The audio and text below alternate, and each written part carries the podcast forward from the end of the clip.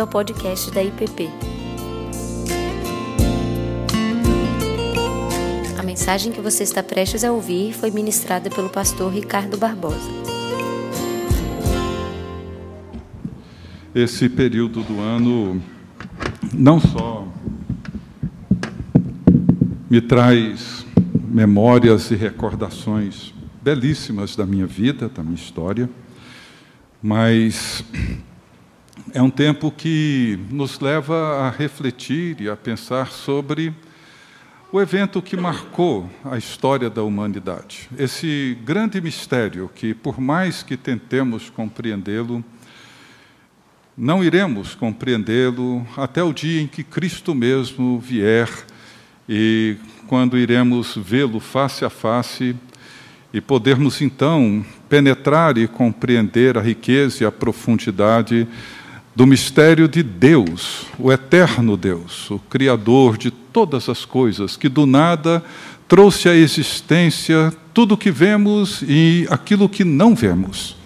Esse Deus, eterno e todo-poderoso, veio ao mundo, se encarnou e habitou entre nós. E como diz João, nós vimos a sua glória, glória como do unigênito do Pai a glória de Deus estampada, refletida na figura de um bebê. E esse grande mistério é o que nos traz esperança, nos traz alegria, paz, revela o sentido mais verdadeiro, pleno do amor de Deus por nós. Mas no Evangelho de João, nós temos no prólogo, talvez, um dos textos de natureza teológica e poética mais ricos no Natal, dessa época do Advento. Nós temos a narrativa de Mateus, no capítulo 1 e 2, nós temos a narrativa histórica de Lucas, capítulo 1 e 2, nós temos uma narrativa cósmica, eu diria que transcendente, em Apocalipse, capítulo 2 e temos no prólogo de João uma, uma forma poética, porém teológica, onde ele nos ajuda a compreender a encarnação da palavra, a encarnação do Logos, da presença, da revelação de Deus. E o verso 11 traz uma declaração que é surpreendente surpreendente naquele tempo e é surpreendente hoje quando ele diz assim que ele veio para o seu, para os que eram seu, e os seus não o receberam. Ele fala de Deus vindo ao mundo, da luz sendo revelada. Ele veio para aqueles que era o seu povo, e esse povo o rejeitou. Rejeitou a luz, a verdadeira luz. Jesus, nas, se não me falha a memória, nas nove declarações autorreveladoras do Evangelho de João, uma delas ele diz: Eu sou a luz do mundo. Quem me segue não andará nas trevas, mas verá a luz da vida. Jesus não disse que iria mostrar o caminho da luz. Ele não disse que iria revelar onde a luz se encontra. Ele disse: Eu sou a luz do mundo. Eu sou. E ele veio. Veio para os que eram seus e os seus não o receberam. E a pergunta que eu queria colocar diante de nós nessa noite de Natal é, por que Jesus foi e tem sido rejeitado? Sempre. Para os judeus do tempo que Jesus nasceu, na Palestina, no primeiro século, não é tão difícil entender o porquê dele ter sido rejeitado. Nós sabemos que os judeus esperavam um Messias diferente um rei poderoso, um rei que viesse e se assentasse no trono de Davi, expulsasse os inimigos e restaurasse Israel, trazendo Israel de volta à sua glória. E é óbvio que um rei misericordioso, humilde, manso e compassivo não era exatamente o rei que eles esperavam. Mas no mundo ocidental e no mundo de hoje, no qual nós nos encontramos, é muito difícil encontrar alguém. Encontramos, claro, mas é difícil encontrar alguém que não reconheça que Jesus foi uma pessoa extraordinária. Talvez o melhor e o maior ser humano que já passou por esse mundo. É difícil encontrar alguém que negue o quanto ele amou, o quanto ele perdoou, a forma como ele acolheu os necessitados, os pobres, curou enfermos, fez o bem a todos. Aquilo que ele ensinou, por exemplo, no Sermão do Monte, permanece até hoje, depois de dois mil anos, como um dos sermões mais admirados, ou talvez o sermão mais admirado de todos os tempos e em todos os lugares. E por que então esse mundo o rejeita? Por que esse mundo vira as costas para ele? Quais seriam os motivos? Que levariam as pessoas que o admiram e que reconhecem que ele foi realmente uma boa pessoa e ensinou coisas maravilhosas, rejeitá-lo. E o próprio João, ele responde essa pergunta. E ele diz assim, no capítulo 3, versos 19 e 20, ele diz assim: O julgamento é este, que a luz veio ao mundo e os homens amaram mais as trevas do que a luz, porque as suas obras eram más. Pois todo aquele que pratica o mal aborrece a luz e não se chega para a luz a fim de não serem arguídas as suas obras. A luz veio ao mundo e nós amamos mais as trevas do que a luz. É assim. É isso que acontece comigo, é isso que acontece com cada um de nós. Eu, você, a humanidade inteira, somos inclinados a amar mais as trevas do que a luz. É uma inclinação natural do ser humano. E amamos as trevas porque tememos o que a luz revela. Tememos trazer à superfície e mostrar aquilo que a luz nos mostra. Sabemos e reconhecemos que a luz é boa, sabemos do seu valor, da sua necessidade importância, mas ninguém, ninguém deseja submeter a sua vida, os seus desejos, as suas ambições, os seus planos, à irrefutável verdade que a luz traz sobre cada um de nós. Talvez uma maneira de ilustrar isso, eu diria uma maneira bastante simples, mas acredito que bem conhecida de todos nós, ou pelo menos todos nós já vivemos ou conhecemos gente que vive assim. É a maneira como nós, por exemplo, temos medo de lidar com uma enfermidade grave, com a suspeita de um diagnóstico grave. Pessoas que muitas vezes se negam a fazer os exames e quando é inevitável fazê-los, fazem, mas protelam levá-los ao médico.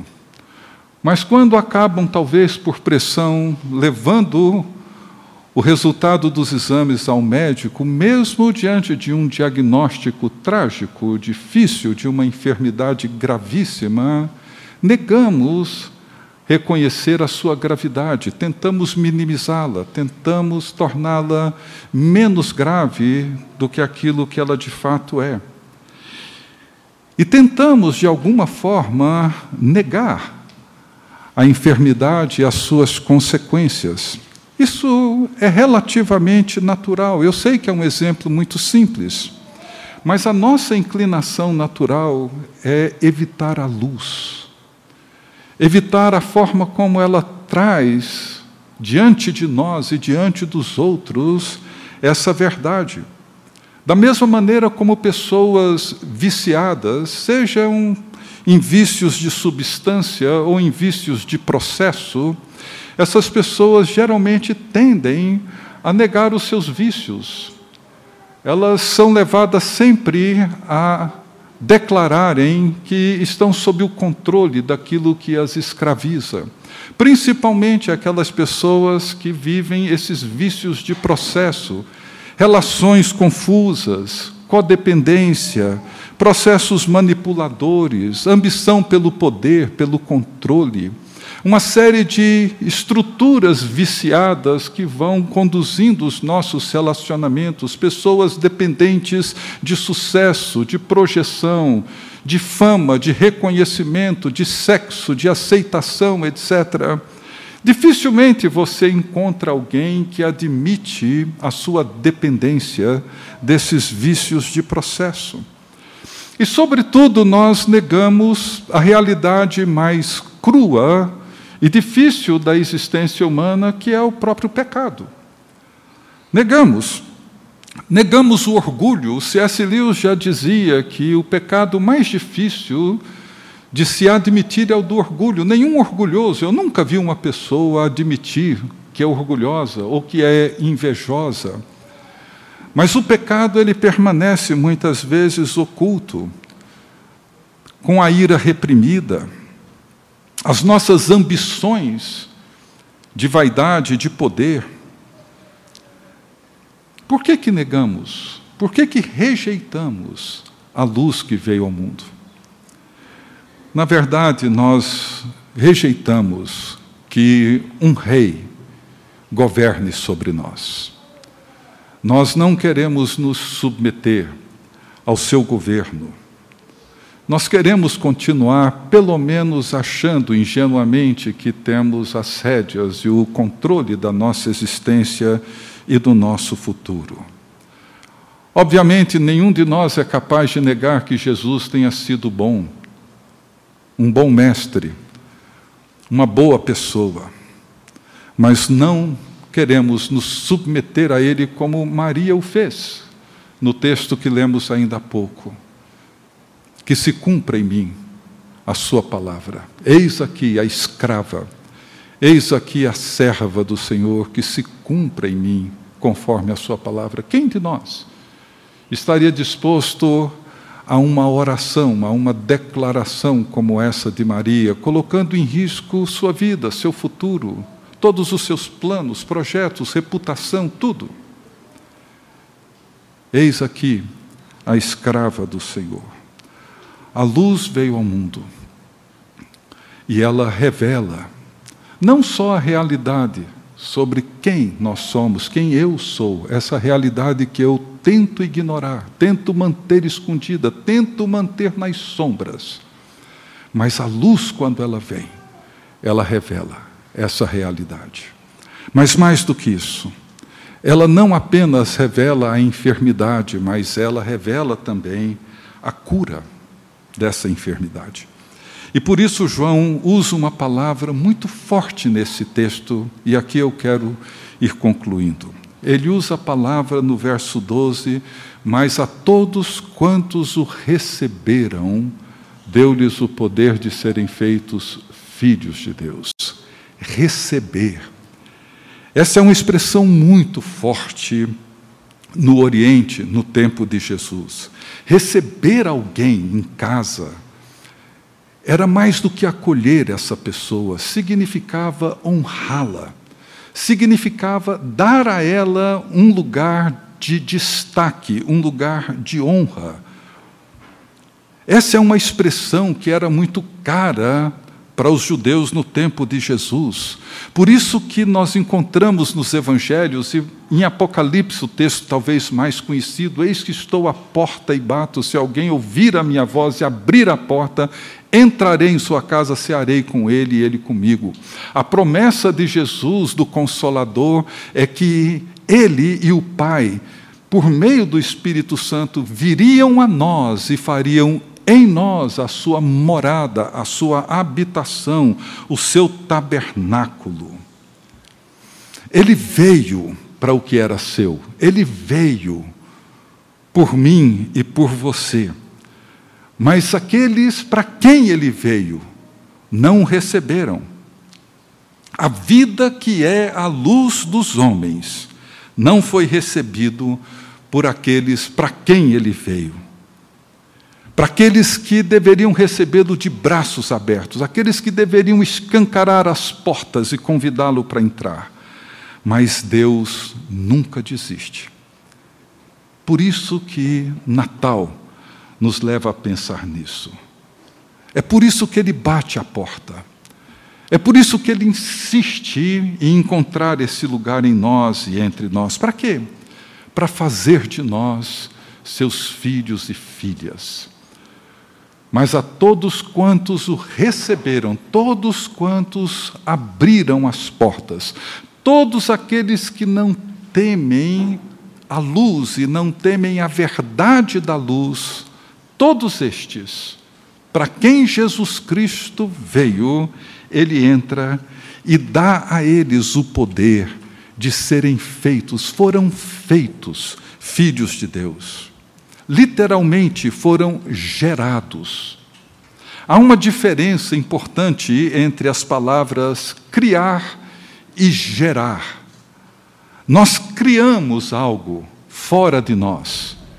Criamos um forro, uma mesa, uma decoração mas geramos algo de dentro de nós.